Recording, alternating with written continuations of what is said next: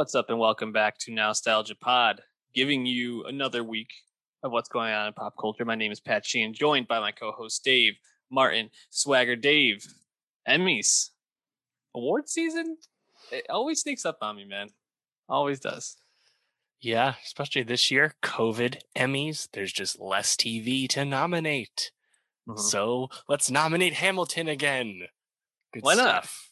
Hey, Uh, Disney Plus, uh, they they they knew what they were doing with it.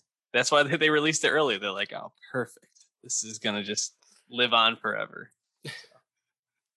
um, we got a lot to talk about today, though. We have a couple albums, a couple TV shows, and Marvel back in theaters for the first time in two years, I guess. So uh, I guess maybe like eighteen-ish months, right? Uh, Spider-Man: Far From Home would be the last one, right? Yeah, And that was July 2019. Two years. two years. Jeez. Yeah, Crap. it's been some other superhero stuff, of course, from DC and the New Mutants. But yeah, Marvel back at last on the big screen. and uh, we're going to talk about it all. So if you're listening on YouTube, hit that subscribe. Go to soundcloud.com slash nostalgiapod and follow the pod any way you want to. And also on Twitter, where we uh, tweet out things that aren't necessarily talked about on the pod at nostalgiapod. Um, but let's start with those Emmys, Dave. We got the nominations. There's a lot of, like you said, a lot of new nominations. You know, the, some of the shows that have won in past years either ended, weren't you know didn't put shows out last year for one reason or another covid emmys like you said so there's i think there's a lot to dig into in terms of nominations but what stood out to you just in general right away I think what stood out to me is just I was not not like I had no negative thoughts. You know, it's always Mhm. quick to get reactionary about snubs and uh, mistakes and whatnot. I'm like, yeah, there, you can find some mistakes. I'm not a fan of giving Hamilton more awards just to just to do it when there's other people you can be awarding for the first time. Mhm. Alas, yeah, I think that that it, look, it looks pretty good to me.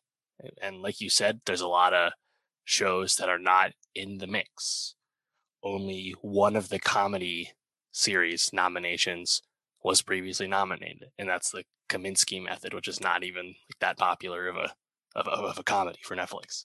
Mhm. Drama, same thing. The last last year's winner, Succession, obviously has not yet returned, therefore cannot be nominated.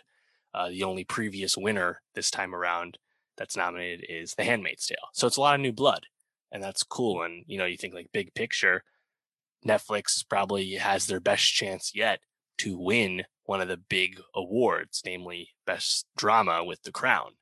Uh, famously, they got beat to the punch as a streamer when Hulu won for Handmaids a few years back. And Netflix keeps getting lots and lots of nominations, but they don't have that big prize yet. But you got to f- figure the time is finally here with The Crown.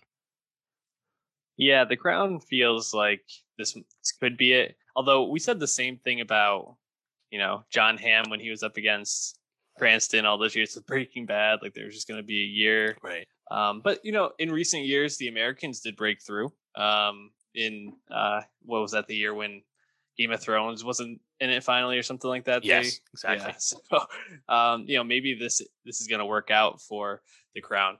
You know, I think just kind of scrolling through the list. I mean, that there's always going to be some things you can you know squabble with. Like for example, you look in the comedy series Emily in Paris, a widely panned show, especially as we talk about the relationship that it has with the Hollywood foreign press at the Right. Golden Globes. You know, there's yeah, there's going to be something to be said there, but you know, for that category, 10, 15, Ted Lasso, pretty inspired picks, I would say. Um, limited series, I don't think there's anything wrong with this series at all. I mean, uh, all five of these are worthy. It's stacked as fuck, is what I it don't even. Yeah. How do you pick? How do you pick out of these five? I may destroy you, Mayor of Easttown, The Queen's Gambit, The Underground Railroad, and Wandavision.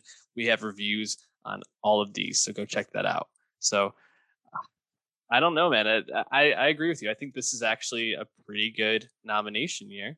Um, I I want to just shout out that in the lead actress in a drama series, MJ Rodriguez. Yep. First uh, transgender actor to get a nomination in a lead category, which is pretty cool um, for yep. Pose. Mm-hmm. So, uh, Pose continues to be a, a, show that's breaking down some of these uh, walls within the awards season, at least at the Emmys. Um, any other things that stood out to you? I'm really pumped to see Hacks getting a lot of love in here.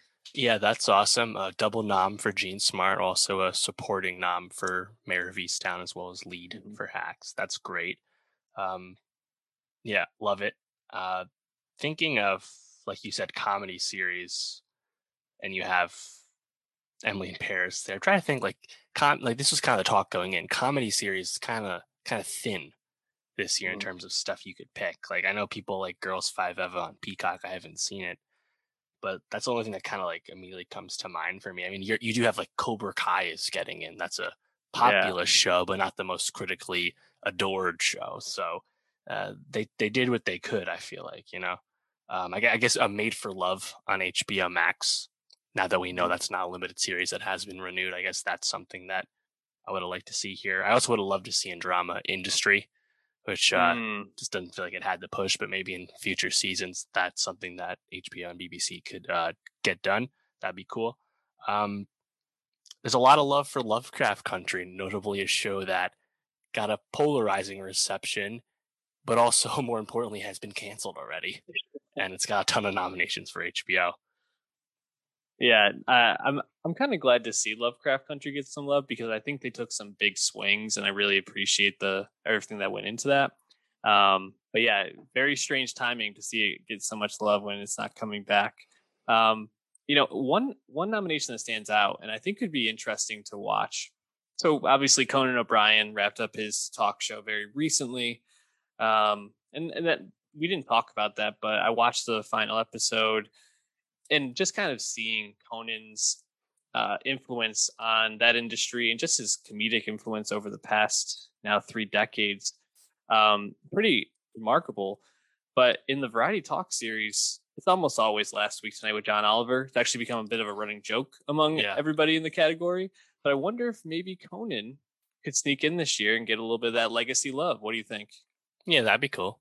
They yeah, they again didn't honor Desus and Mero, so that's like I think the next best thing is to yeah just try and go against the grain at least a little bit. Um, thinking of other stuff here. Um, I mean, just looking at it, the most nominated shows, Crown being tied for the most makes sense, 24. Mm-hmm. But then you have The Mandalorian at 24, WandaVision at 23.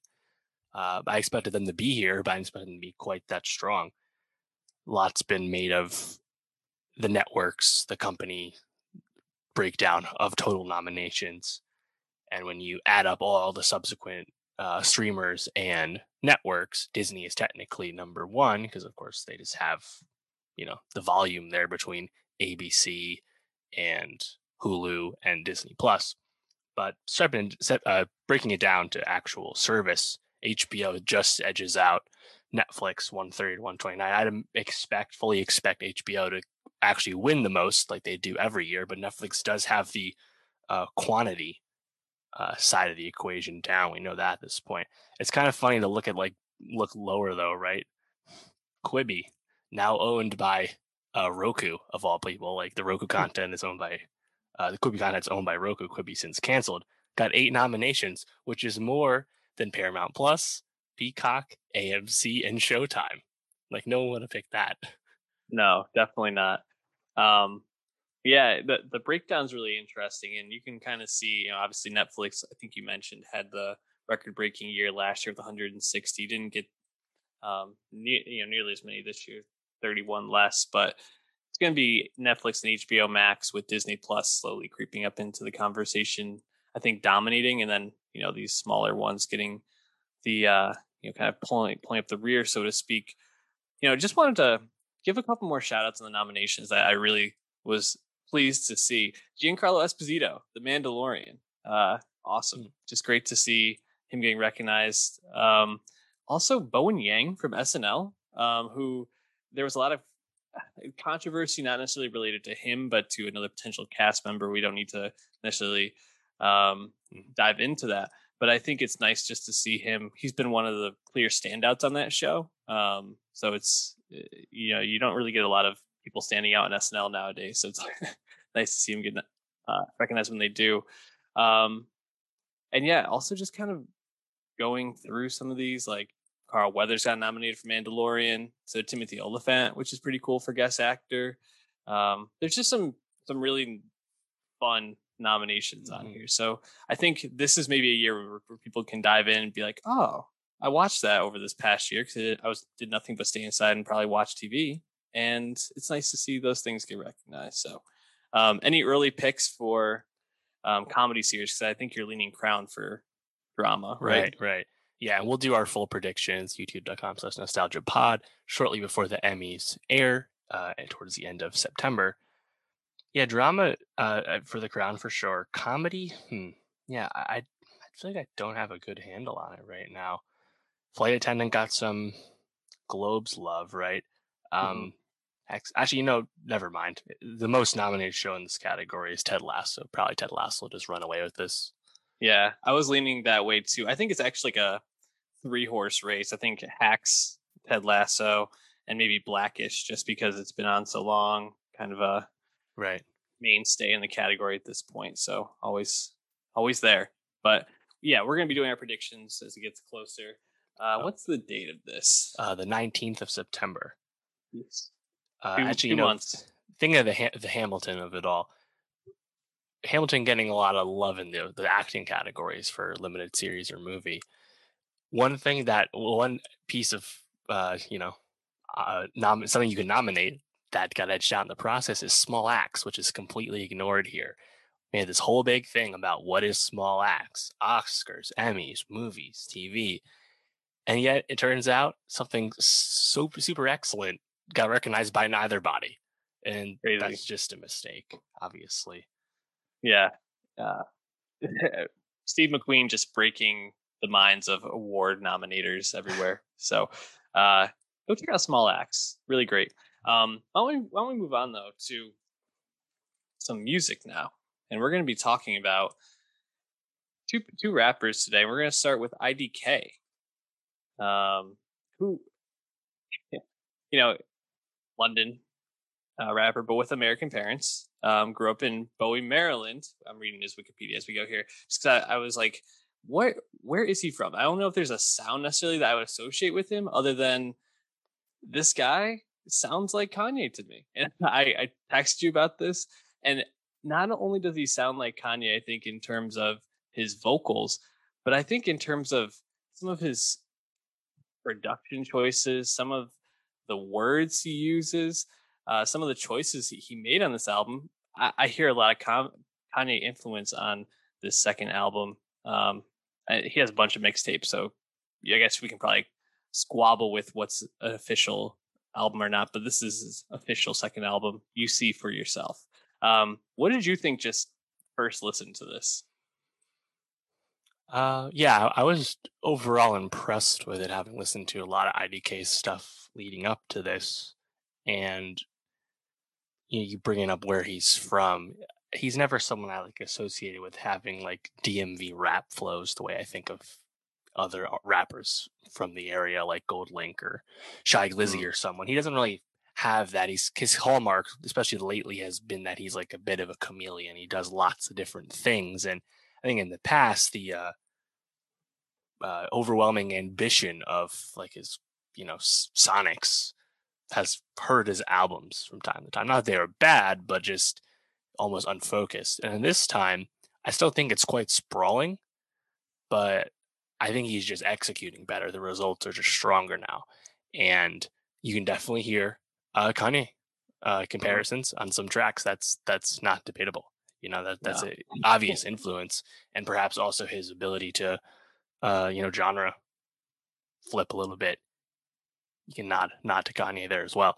Uh, yeah, I, I liked it though. I didn't expect like to th- hear IDK have like a, a jump you know, and a level up. But I do think he did because I think just the the quality standard has just been raised in a lot of these songs. Yeah, for sure. And you know, I, I really thought this was an album that flowed pretty well. It's a it's a bit long, I'll say, but overall, I didn't really feel like it had a severe drop off. And there's a lot of fun uh, features on this. People that just kind of drop in and like provide a a spark. You know, something like Keto with Swae Lee and Rico Nasty in the second half of the album really jumped out to me. I think just hearing Swae Lee like made my ears perk up, and then Rico Nasty kind of comes in with that verse. Uh, I guess kind of bring it home. Um, I thought "Hey Auntie" with Slick Rick was uh, a nice song to kind of uh, round out the album, and also in the beginning, uh, Prada, uh, Prada Dada Bang. I'm not sure if I pronounced that mm-hmm. right. That's it. Um, with Young Thug, I thought also was a standout for me. Um, so I, I really think he brought some really great energy just all throughout. And like you said, the genre flipping also sticks out because I think you, you know at times it sounds a bit uh, trap ish, at least in some of the the drums. Sometimes it sounds a bit more. I don't know if experimental is the right way to say it, but he's definitely trying some stuff, and and it, it always kind of kept me guessing, which I thought I really appreciated. Um, you talk about that jump though. What did you hear that made you feel like he had that jump? Any specifics? Yeah, yeah I just think the songs are better. You know, shoot my shot featuring Offset. That's just a really catchy flow. It sounds good. That's the song you can point to for a Kanye sound. Uh, it just yeah. you know the, the vocal delivery just reminds you of Kanye rapping. But I, I think the song I think the song's a banger. You know, uh, mm-hmm. in general, this is his second album on Warner Records, they seem to have given him a nice budget because it's a robust feature list. Yeah. I mean, in addition to plenty of, you know, of his contemporaries getting MF Doom and Slick Rick and Jay Electronica, people don't just do that, you know? Like, yeah. I, I, feel like that, that should mean something. Didn't care for JLX, uh, My Third Eye is Huge lines all that much, but I think that song with, with Doom and uh, Westside Gunn Red, was pretty good. So, yeah, I mean, I guess just later on, hearing, I don't know, hearing like, uh, like was it Hook? Is it? No, uh, he, just had so he had a bunch of songs. I just I thought like his delivery was just like quite tight, and maybe he doesn't blow you away, but like I feel like he just he just deserves more attention than he gets, and I think Warner giving him that budget for like really strong features suggests that they agree and they want to push IDK and make him a bigger rapper because he definitely can back it up with songs. Yeah, no, he definitely can. Yeah, you know, a song that also stood out to me, and I appreciated uh, taking a bit of the um, UGK international players uh, start. You know, where he's like, mm-hmm. "So I typed a text on Peloton, and it, it automatically puts you in that mindset." And then it's a more like gospely type rap song. And I just thought that was like a really smart interpolation. And I think he really tries to mesh together some of that old school, you know, you, you mentioned MF Doom, Slick Rick, people like that, with I think some more modern uh, sounds and flows. And I, I think this really works. So I think if you're looking for an album that uh, surprised me, um, I think a lot of people would enjoy. Not every song's a hit. I'd recommend this one. Um, which song do you think we should put on the playlist? so I really like Shoot My Shot. On the other hand, some people might really like uh, Puerto Rico, which I think is great, you know, example of IDK singing. It's yeah. very different, you know, but it works. Uh, hey Auntie probably would get a lot of attention lyrically just because of, uh, you know, what he's telling everyone about his personal mm-hmm. experiences mm-hmm. and stuff, just laying laying it out there. Uh, so the one with like Rick, uh, and then even stuff that's maybe just you know lower stakes like 10 feet or keto like there's a lot there's a lot of stuff to pick from i think for sure uh check out our nostalgia best of 2021 on spotify to follow all that along dave vince staples also released an album this weekend self-titled vince staples uh same length as his last album fm which we talked about. Check out that review, SoundCloud or SoundCloud.com slash nostalgiapod, and more importantly, YouTube.com slash nostalgiapod. But did this one work for you to the level that FM did? Because I think we both really liked FM, right? Loved FM. Had it on the top 10 albums of 2019. Yeah, yeah. loved it. And self titled, fourth album from Vince, definitely didn't sound the way I expected, you know? Uh, and I still like it, but I don't like it as much as some of his other stuff. But that's really just because it's different. And I think it just takes some getting used to because a lot of the hallmarks of a Vince Staples performance, in terms of the darkness yet wittiness of his introspective, uh, self referential lyricism, it's all still there. It's just sonically, you know, this is produced all by Kenny Beats, but it's not the most showy or out there Kenny project. FM also produced all by Kenny Beats. Uh, definitely had like a really clear West Coast influence, of course, you know, with the radio stuff and all that. But Vince Staples, it, it's it's almost uh, self-titled. It's almost understated, and you kind of got to almost focus on what Vince is doing. So I think I still think it's good, but it's not what I was expecting, and it's not like a lot of my favorite Vince songs. Mm-hmm. that makes sense. Yeah, I just want to clean up real quick. So FM was actually 2018. That was 2018. Right. Our bad, but um, yeah, I agree. You know, I, when I first put this on, I was like, I had to go drive around, run a couple errands, and I was like, oh, this is good driving around the town music, like Vince Staples. Let's get some bangers going. Let's get some energy going. And uh, it it really was not what I was expecting in that sense, and I found it to be a lot more subdued. Um, and you know, to have Kenny Beats back for this, and to get something that's so different from FM, um, I think Vince was really trying to obviously do something different. I think he executed pretty well because the the songs still sound really good. I think, but like you, I don't know if this is the the Vince I'm to find myself going back to right away. I think I'm to definitely go more towards Big Fish Theory or FM um, before I'm reaching for the self-titled album. But why don't we talk about what what you felt like worked for you with this? What were like the moments or the the choices that you liked? Yeah, just a lot of a lot of bars about Vince, like being scared to meet his fans for fear of the intentions of his fans. You know, uh, the skit about uh, leaving a party and basically avoiding legal issues. You know, there's tons of just little moments, anecdotes about Vince's previous life. Uh, you know, surviving on the streets in North Long Beach that are that feel familiar. You know, it sounds like Vince. Um, mm-hmm. I think where that manifested the best for me is probably my favorite song on this would be Sundown Town, the third track. Um, conversely, I think he does do some new things, right? The First track, Are You With That? He's doing the hook.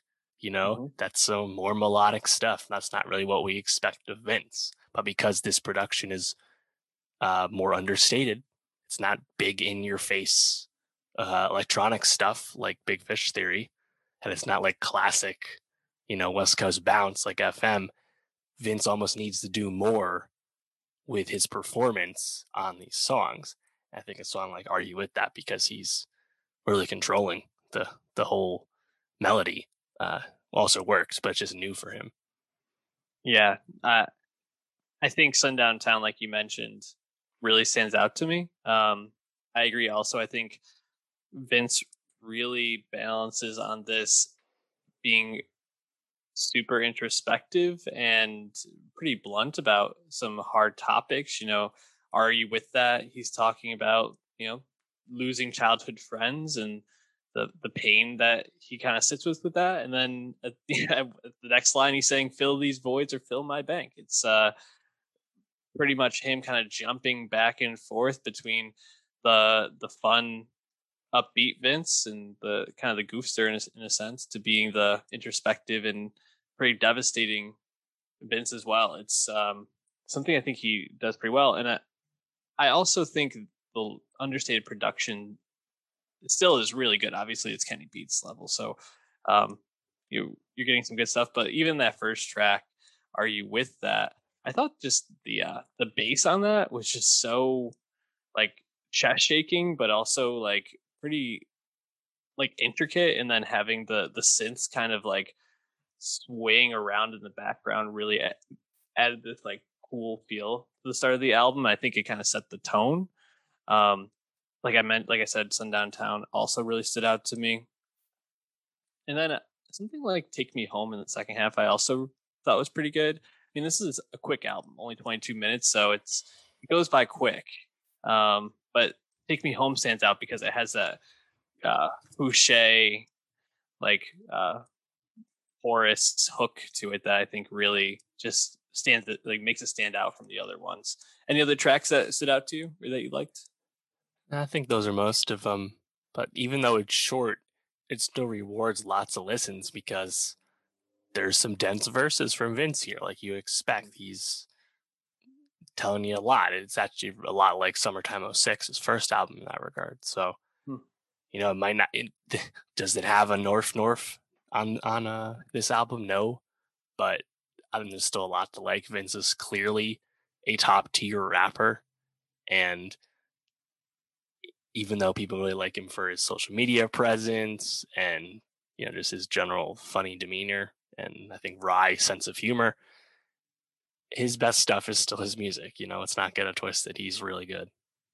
Yeah, he's still you know top tier. Um, maybe not top top tier, but know uh, up there for sure. Check it out, and we'll probably put a song on our nostalgia best of 2021. But Dave, let's move into TV, and maybe my most anticipated show of the year, uh, honestly, because I think you should leave with Tim Robinson. Season two dropped this past Tuesday, week from week ago today, and season one of I think you should leave was a show I came to late in 2019 when it dropped. Yeah, that's right. And it was a, it's a show that honestly has grown on me and become one of my favorite shows of the past three years. Um, sketch comedy show. Tim Robinson was a writer for SNL. He he was in a few skits. You can see him, but never like a star in any of them. And he pretty much the the hook or why you should watch is it's basically all the rejected skits that he wanted to make that were too weird or people didn't think were going to work for network television and he put them all on Netflix and it is absurd and loud and ridiculous. Uh, and I think one of the most rewatchable shows, probably of the last decade or two. Um, and you know, it, it kind of got announced a little fanfare about a month ago that this was coming back, but there, you know, the accounts online that are big, I think you should leave. We're very excited for a lot of energy from the fan base. And I think season two, while not being as uh, consistently excellent as season one, still has a ton of hilarious sketches. And this is also a show that the more you watch, it, it really rewards you. Like I said, rewatchability level is high with this. So even no matter how how you feel after the first watch, it's about that second or third one when you go back to a certain sketch, you notice a detail. So um, I wanted to just check in with you. Have you watched any of I Think You Should Leave since it came out? No, I haven't. I've seen a maybe like a clip or a GIF here or there online, but no, I have watched it. I see it mm-hmm. as a robust uh, guest star list. Like each episode seems to have a fellow famous person alongside Tim. Mm-hmm. Do you do you have a favorite one? Do you think the guests were better or worse this time around? It's always tough uh, when you know sketch continues to come back and like will lose its freshness. That doesn't surprise me to hear you say that. But yeah, how'd you feel about like the supporting players this time? Yeah, it's funny because uh, when I think about the show, I don't always think about the the guest stars. And in the first season, you have Steven Yeun, Will Will Forte, uh, Fred Willard, R.I.P., Cecily Strong, um, Andy Samberg. You know, so you, some big names, and you you really only get maybe a, a handful here. You got Bob Odenkirk, Paul Walter Hauser, um, and then Julia Butters. the, just would not expect to have a child star, you know, on the show. Right. Um, but obviously, like the cast of characters: Sam Richardson, Patty Harrison, um, Zach Kanin, who he you know is co co-writer and co-producer of the show, um, and uh, a couple others are, are repeats. That's Conner O'Malley being one. Um, I think Bob Odenkirk sketch stands out as probably one of the best guest appearances. Uh, Steven Yeun, I think, is by far the best one. His uh, poop receipt sketch in the first season is probably one of my top 10 favorite sketches from this show, and he's just so good in it. But uh, Bob Odenkirk in his sketch plays a guy at a, a diner, and Tim Robinson is talking with his daughter and says, "Oh, you know, we can't go get dessert because in the wintertime they close down the ice cream shops shops because it's too cold." And he looks over at Bob Odenkirk to play along, and then Bob Odenkirk just takes this scenario to the hundredth level, which is just fantastic, and he does it to perfect Odenkirk level. Um, also, Ezra Koenig uh, from Vampire Weekend is credited as being a guest star, but he actually just co-wrote a song, and this is a surprisingly a show that has a lot of original songs in it um, from the first and second season. Um, but yeah, I think it just kind of a quick run through. I want to give my top five sketches, and if uh, people are checking out this review, leave what you think the top five from season two are. Um, the first one, the hot dog skipping lunch sketch, uh, absolutely, absolutely hilarious. Starts the season off on a great foot. Um, I mentioned the Bob Odenkirk sketch, really liked that one. The driving instructor is like getting a lot of praise from critics online as probably being the standout sketch from this season. I think Patty Harrison is just absolutely hilarious as she is uh, this in a driving instructor video and try no one can understand what she does for a living, but it keeps coming up as like a central plot to it. Um, also, calicocutpants.com, great sketch um, where you have to pay it forward. And if you watch the show, you obviously know that refers to and then sloppy steaks, dangerous nights. People can change, Dave. That's what Ezra Koenig wanted you to know. People can change. Um, I think you should leave as a show that you should check out, even if you're really not into this, because it's only six episodes and 15 minutes each. So you can get through the show in an hour and a half sitting. And if you don't like it, Dave, you don't ever have to watch again. It's an hour and a half, hour and a half of your life that uh, you won't get back. And I apologize for that, but I think you'll like it. So that that's gonna be my my homework to you is to watch that before the uh, end of the year. All right. Fair enough. why don't we why don't we move on to something that we both watched though, which is White Lotus on HBO. Um, you you kind of uh turned me on to this. Where how did you come about this? I think I just saw on the calendar. Honestly, I didn't have uh, a whole lot of knowledge going in. I didn't even watch the trailer, and you know, just thinking about it, uh, created by Mike White, whose last show for HBO and Enlightened had Laura Dern. It's like about ten years old. I actually didn't really have a relationship with him. I knew him as like a supporting character in School of Rock, I didn't realize he actually just wrote lots of stuff, including School of Rock. Um, and now this is his second show for HBO, pitched during the pandemic, set at a fictional Hawaiian resort featuring the resort staff and some wealthy patrons visiting the resort. And through one episode of this of six, I think uh, it's a pretty solid hook. Some familiar faces in the cast. Alexandra Daddario, Tasha Rothwell, Sydney Sweeney, uh, Connie Britton. You know, there's, there's people we know. But yeah, I think I think it it's definitely uh, intriguing through an episode.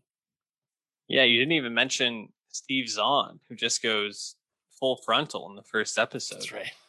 Just a close up of his uh, Franks and Beans, and uh, man, I, I agree with you. I think this is a show that really came out of nowhere for me, like I kind of alluded to. I'm I'm totally in after this first episode. There's a lot of intrigue. I think the tone of the show seems like there's a lot of like there's almost like kind of a mystery to this, right? Like what's gonna go wrong, what's gonna be awful. You know, they they start off by uh saying that there was a body being loaded onto the plane out. And so you're like, okay, someone might die. Some, there might be a, a murder involved potentially, maybe something else. It seems like there's going to be a lot of really funny aspects to the show, um, while also balancing some pretty tough topics. It seems like you know potentially um, uh, cancer um, and and you know diagnosis like that. Um, it sounds like there's uh, Fred Hechinger, Hechinger uh, plays a um, young man who's on the autism spectrum. and uh, it sounds like that's going to be a part of contention, or at least something going on with Nicole and Mark, uh, played by obviously Connie Britton and Steve Zahn, like we mentioned, um, and then all the stuff with Jake Lacy and Alexandra Daddario. Um, really interested in that, and then the interplay of Sydney Sweeney and Natasha Rothwell with Alexandria Daddario. Uh, very interesting setup. Any which of the storylines are you most invested in? Hmm. Yeah, you know, I feel like people criticize this a lot now. It starts in media res, like you said. You know, when they flash back to uh, one week later, whatever it was. Don't know if I need to know that somebody is going to die uh, in the events to follow. Alas, uh, yeah, I think I actually I, I like how some of the characters are quite unlikable, right? Um, Jake Lacy is just kind of a rich prick. Yep. And I don't expect that to change, you know. Um, he, and he plays it well. Yeah, he does, and I I, I want to see how that relationship degrades over the show because I'm pretty sure that's where it's going. Uh, Sydney Sweeney's really good at playing a toxic teenager, uh, as we know from Euphoria and other oh, stuff. Yeah. Uh, I, I, guess she also was just a nice teenager in big time uh, adolescence as well. But she's going to play teenagers for a little while longer because she still looks quite young, even though she's in her 20s. So I think she's was really good in that. Like, God, like the way her and her friend were dressing down uh, to Dario at the uh, pool in the first episode is just yeah. so cringe inducing, right? But in general, like this this humor, it's almost like satirical, right? In terms of this making fun of these really wealthy, entitled yet helpless people that are visiting uh, mm-hmm. the resort. And through one episode, I also really liked uh, Murray Bartlett as Armond, the manager of the White Lotus Resort. Yeah. Uh, really fun performance. Yeah, really fun performance, and also I think the juxtaposition of Jolene per- Purdy's Lani, the pregnant trainee at the White Lotus, um, against all these people who, like you said, are so rich and on vacation, and she's working while pregnant and goes goes into labor while working, feeling like she couldn't even share um, that this was going on for her because she was afraid of getting fired. Just is like a very um, it seems like this is going to be a theme where they're kind of juxtaposing the real world people and uh, the people who are visiting. And actually, just a like a quick thought is I, I think now that COVID has you know obviously started to subside in certain areas as people become more vaccinated, uh, the travel and the tourism of Hawaii is booming at the moment to the point where they're actually shutting water off to certain residents in some areas or encouraging them to stop using certain water so that they can feed the resorts. So it's actually kind of bringing to light a real world issue, kind of in a sense of Ridiculous. the tourism versus the um, people living there. And not not expl- as explicitly, obviously, as that, but um, it's something to just kind of, I think, a nice tie-in. But mm looking forward to the rest of this. It's only six episodes, like you said, so we'll be talking about it early or mid August. Would you go to a resort like the White Lotus? Is the resort your type of thing when going on vacation? Hmm. Good question. I've never been to one. I thought about it. Me neither. The stories I always hear are like you get off, you get out of the airport and you're driving there and you just drive through some incredibly impoverished areas and um, you know that I think that's hard to sit right with me in a sense. You know, when you're going to this resort and you kind of go through these walls and it's like, oh, all your problems on the other, all the real world problems on the other side are gone. Mm-hmm. Um, but a lot of those areas also, you know, it, it does create jobs for people there. So there's a, a balance to it, I suppose. Well, why is it not your thing though? I just think when you go into, especially Hawaii, Hawaii is such a beautiful place with so much to do. To just mm-hmm. go chill at a resort which yeah. isn't actually that different than any other resort that you can go to. Uh, it just feels like a waste of money to me. Like go out and actually enjoy Hawaii, you know? Yeah. Like that's true. Don't, sit in a damn pool. Like what's the point? You can do that yeah. at home.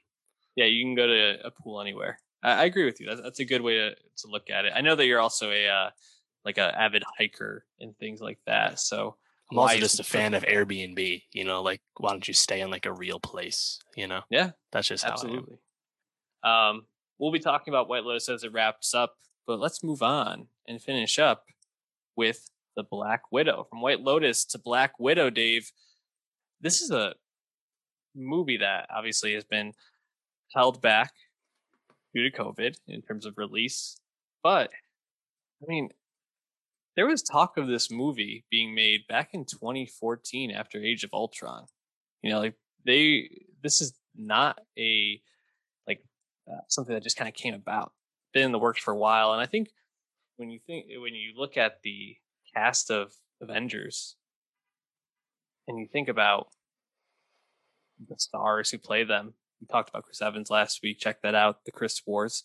Um, it never really made sense why you wouldn't give Scarlett Johansson a movie where you know she's the the star, the lead, and especially when when she can play basically James Bond, and we finally get it when we know her character is leaving the MCU.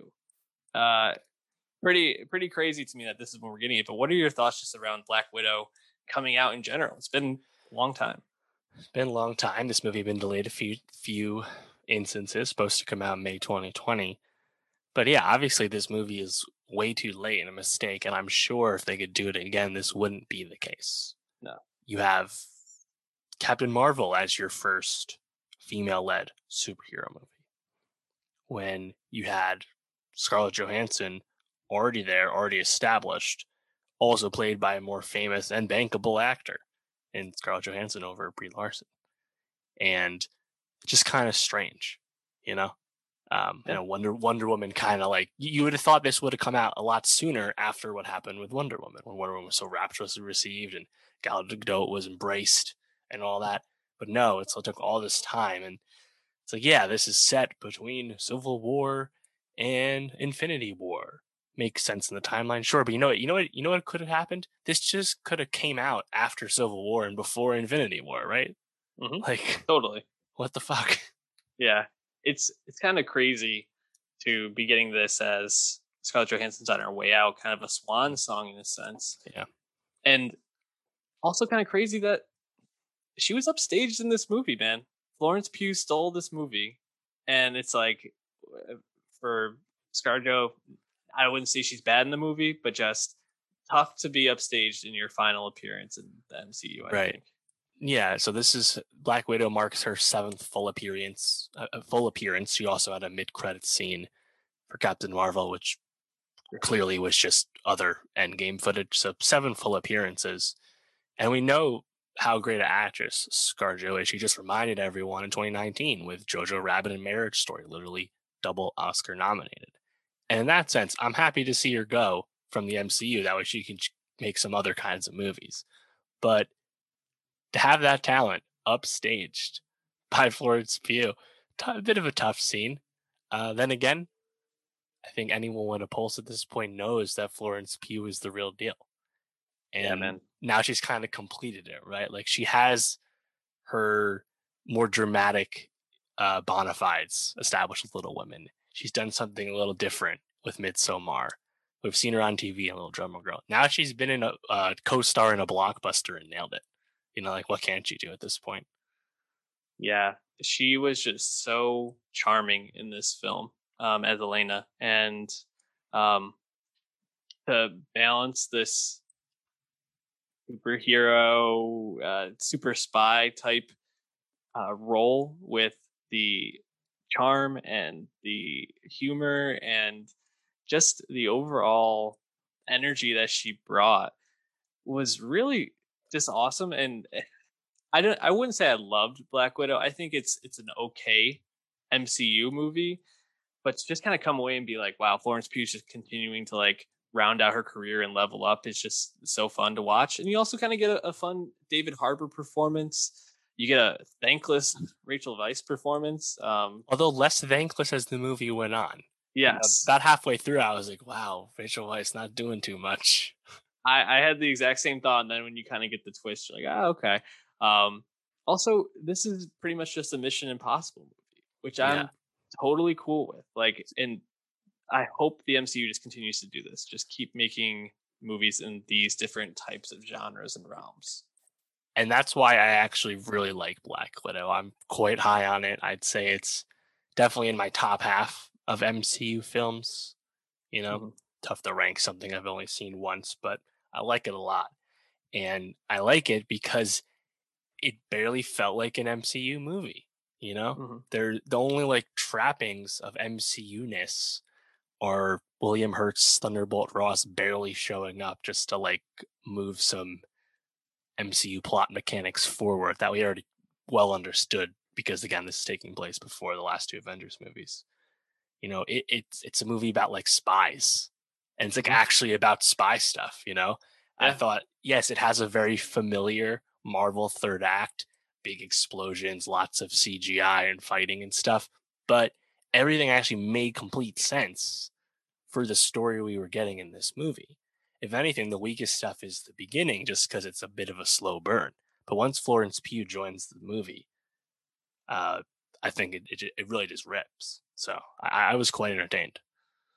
Yeah, you know, I, I think one of the things I would say was a detractor for me is just the absence of a really good villain in this. You know, um, you have the the Taskmaster, uh, Taskmaster, who is uh, Antonia Dreykov, and then you have Dreykov, her dad, and um, I think it's it's interesting to have the uh, kind of looking at uh, ScarJo's Natasha Romanoff and being like, you know, kind of seeing this horrible thing that she had, this decision she had to make of, you know, potentially killing Dreykov's daughter to try to kill Dreykov and then, you know, having to face that as a villain in this. I think that's an interesting part. But the Taskmaster, for the most part, is a pretty one note, like robotic type mm. villain. And Dreykov is pretty much just a villain in the shadows and that it's kind of like overarching and I guess comes eh, and gives the, the exposition dump in the second half. Um, but nothing really stood out to me about that. Eh, it really places the focus on family, which I think is is a good choice because if it was just about you know Black Widow versus Dreykov, movie would have been a total mess mm-hmm. for me. But I think making it about the relationships was really m- much better choice for sure. For, yeah, and that's also why I liked it because it felt like the villains were more of a means to an end, but also kind of fit with the rest of the movie in that it's a story about family and, and relationships mm-hmm. and like your motivations to maintain or not maintain those relationships. And the villains directly played into that, even if, yeah, like Dreykov's a bit nondescript as far as MCU stuff goes. Taskmaster apparently a little controversially uh, was quite changed from the comic origins of the character. But I didn't mind because I did think it made sense in terms of servicing the story we got, and I just thought that that was pretty fun. Um, you know, just thinking about like actually, you know, funny thing about the the villain Dreykov is I had I had this thought in the theater and I saw it in some reviews definitely gave me some like James Bond, like Moonraker vibes. Like he definitely yeah. had some Bond villain esque stuff, which I also thought was welcome because there was tons of other spy movie, uh, you know, tropes and stylings to the story of Black Widow. So uh, I still quite liked it. Well, I think uh, it probably also gave you Moonraker vibes because you, you don't you just see Moonraker at one point? She's watching it in that yeah. little shack, yeah. yeah. Um, and they they definitely want to you know harken back to that uh, type of film. Uh, I think overall this is probably somewhere in like the maybe like ten to fifteen range for me. I, would have to go back and actually like list them all mm-hmm. out. It's, yeah, it sounds good. Yeah, and it's it's fair. Um, I I don't think this is anything we're going to you know tell our kids about it someday. But still, for MCU, solid. Um, yeah, yeah. I think it, for me, it's all coaching it in the MCU standard of it all. Right. So when. I feel like I got something even a little different, or at least made mm-hmm. me feel a little different, even if it's not actually that different, I just give it so much points because I'm comparing it to the rest of the MCU. Yeah, and I think we're going to have a similar conversation next week when we talk about Loki, especially as it's contrasted against Falcon and the Winter Soldier right before it. Um, you know, after credits scene, you see uh, Julia Louis Dreyfus mm-hmm. um, coming back, and I, I forget what her uh, Valentina De Fontaine, yeah, something Valentina like that. Allegra De Fontaine. There we yes. go. Um, who's kind of like getting all the uh, I don't know tertiary characters in these Right. movies and these Wyatt series together. Russell's now U.S. agent, grabbed Yep. at the end of Winter Soldier. Now Yelena. Interesting. Uh, it seems like she's obviously sending Yelena uh, against Clint, which seems to be setting things up for the Hawkeye TV show. I'd imagine. Yeah, Uh, no, that, that that was so funny about this post credits. It got like a big pop when uh I saw in the theater from the rest of the crowd. But like I already knew that this is what was gonna be because Florence Pugh was announced as part of the Hawkeye show publicly already. Like we already knew this, not even like a leak. It just it was it was announced. So I was like, all right, this is obviously something about Hawkeye. I didn't expect to actually see uh Valentina. Uh guess it makes some sense though. Looking forward to that. Uh, you know, you have Florence Pugh in the MCU now. You better be using her because I guess we've Yeah. said she's really good. Um, I think uh, you know some of the. I mean, do you have anything else on the actual movie? Because there's some interesting uh, movie industry notes about Black Widow. Now that's Yeah, I actually think- out. I guess I just wanted to ask, like, was there a set piece or like a action part of the movie that really stood out to you? Yeah, so I I did like the ending uh with you know the the, the tower in the sky, space station thing in the sky. Uh not that it's that different from other third acts, but I just thought it made sense. It looked pretty good.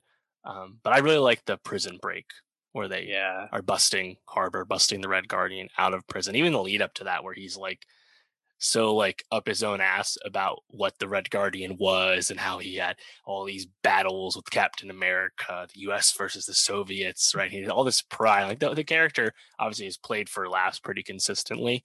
Mhm. Um, that's the purpose. But I actually thought it was a pretty funny presence. But yeah, the thing with the helicopter, you know, the prison break, that, that was a lot of fun. Yeah, the prison break was probably my favorite. That and the opening scene, um, you know, where they're kind of running to that air base and Right. trying to get on the plane. I thought that was a really fun opening scene. Um, any like non-action scenes that you really liked? Uh, I, I think the Yeah. one that stands out for me is when they finally find Rachel Weisz and they're all sitting down at the dinner table together. I think that stands out as a really fun scene, and I think a lot of just the interplay with um, Yelena and Natasha. Um, you know, when they like when she finds Yelena and they have that fight, and then the uh, the rest of the what are they sparrows or whatever come. Forgot what they're Uh, the other widows, yeah. other widows. Yeah, very Um, similar to Red Sparrow, the Jennifer Lawrence movie, in terms of Yeah. the story of it all. But yeah, uh, yeah, I think all the dramatic scenes are quite strong, largely due to Florence Pugh's performance. But I just think the script does a really good job of making everything land. Mhm. So it was a lot of that stuff. I- I thought uh, uh, Yelena had some really funny moments. Right, I, I love the stuff with the vest. Uh, I also loved how they kind of like were mocking uh, Black Widow's uh, posing when she would like land and Oh, stuff. yeah. That was that was really funny, and then they called it back later.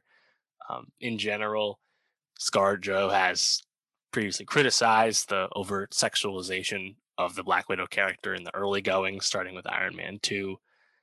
I think it's cr- really awesome to see how far that's come, uh, even if it's a little unfortunate that we had to come that far at all. But Yeah. I think they did a really good job of kind of handling that and also having a lot of levity uh, connected to that kind of stuff in Mhm. in, in Black Widow the film. So yeah, uh, the, the dramatic scenes, the character relationships, the family stuff. Didn't expect it to land as much as it does, and if if it didn't land, it probably the movie would be a lot worse. But thankfully, it does. For sure. Also, uh, William Hurt looking a little frail in this. Hope he's okay. You know. Um, yeah, he just he doesn't he doesn't do much in Marvel. He just kind of kind of there. You know, I ho- hope it manifests for something worthwhile for him. You know. Yeah, I just like that his whole thing is just like, uh, according to the Sokovia Accords, you're good. Mm. Like, yeah, those fucking Sokovia I, I, d- I Accords. doubt they'd make him Red Hulk due to like the uh, hoops that you have to jump through to make Hulk Hulk stuff still Yeah, in film. But that would be the uh, ideal future for him. I'm sure his son, who we haven't heard of, will end up probably doing that someday. But um, you mentioned that there's some industry notes. Let's hear them. Yes, I mean it breaks the domestic box office record uh, that F9 had just set recently uh, with 80 million. Not a surprise, but what was a surprise was that Disney Plus announced how much money they made off Disney Plus Premier Access after this weekend. $30 to rent the film at home on Disney Plus if you so ch- choose.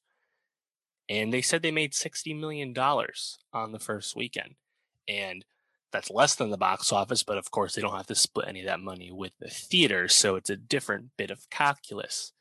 And this bit of transparency is just new with anything streaming, right? We all know how Netflix and everyone else will talk about minutes watched and households and it'll be mm-hmm. over like a three week span this was our most consumed blah blah it just a bunch of nonsense statistics that are actually super vague and basically meaningless right mm-hmm. and it's a big bit of frustration when you're trying to analyze anything and disney obviously has a motive when it comes to an- actually announcing a streaming thing because it's a positive result it makes it look good and i guess combining that with a box office that would be considered low during normal times per MCU standards, right?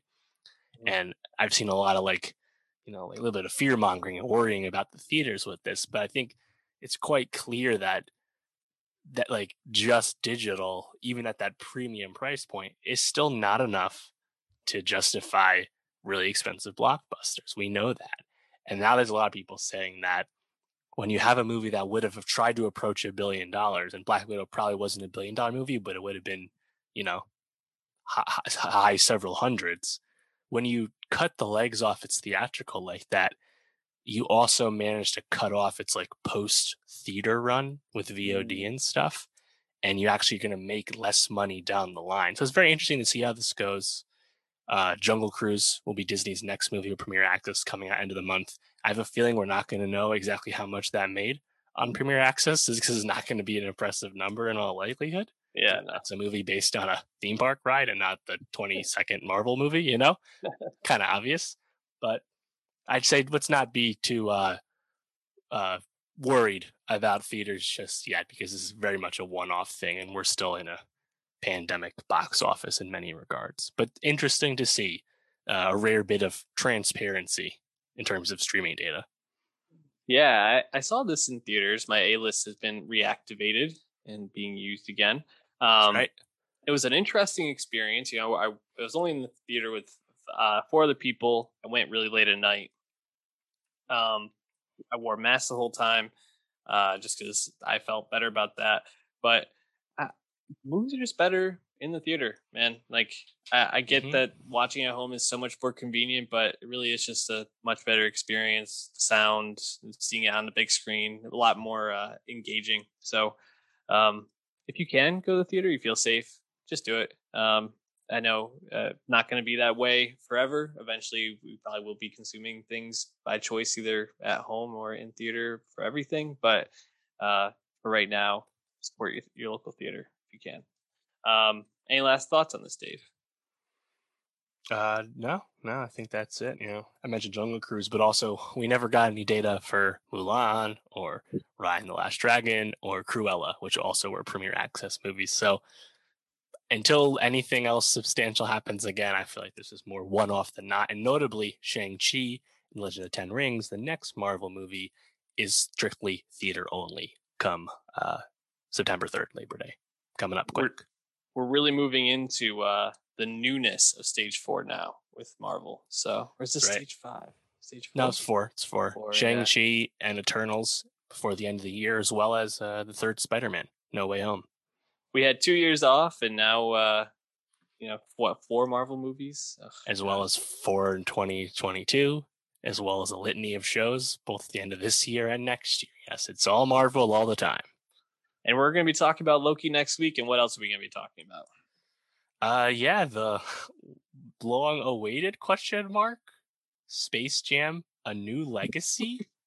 yes, starring the King, LeBron James, available on HBO Max as well as at your theater. Uh, that that'll be interesting at the very least. I know the embargo just broke on that. Uh, also Loki, like you said, the end of Betty season two new music from John Mayer, Willow, Clairo, and some other stuff perhaps as well. Yeah, think things are picking up. You know, looking at the calendar throughout the end of summer into the fall, the content is back. The fears of running out have subsided for good. Well, uh, hit that subscribe because you're going to want to stay tuned to all of it. We'll be doing our reviews of all of the aforementioned things, plus more in the future, as well as rankings, what to be excited for, our predictions. There's going to be a lot of stuff on the horizon from us. So stay tuned. Um, we'll see you next week.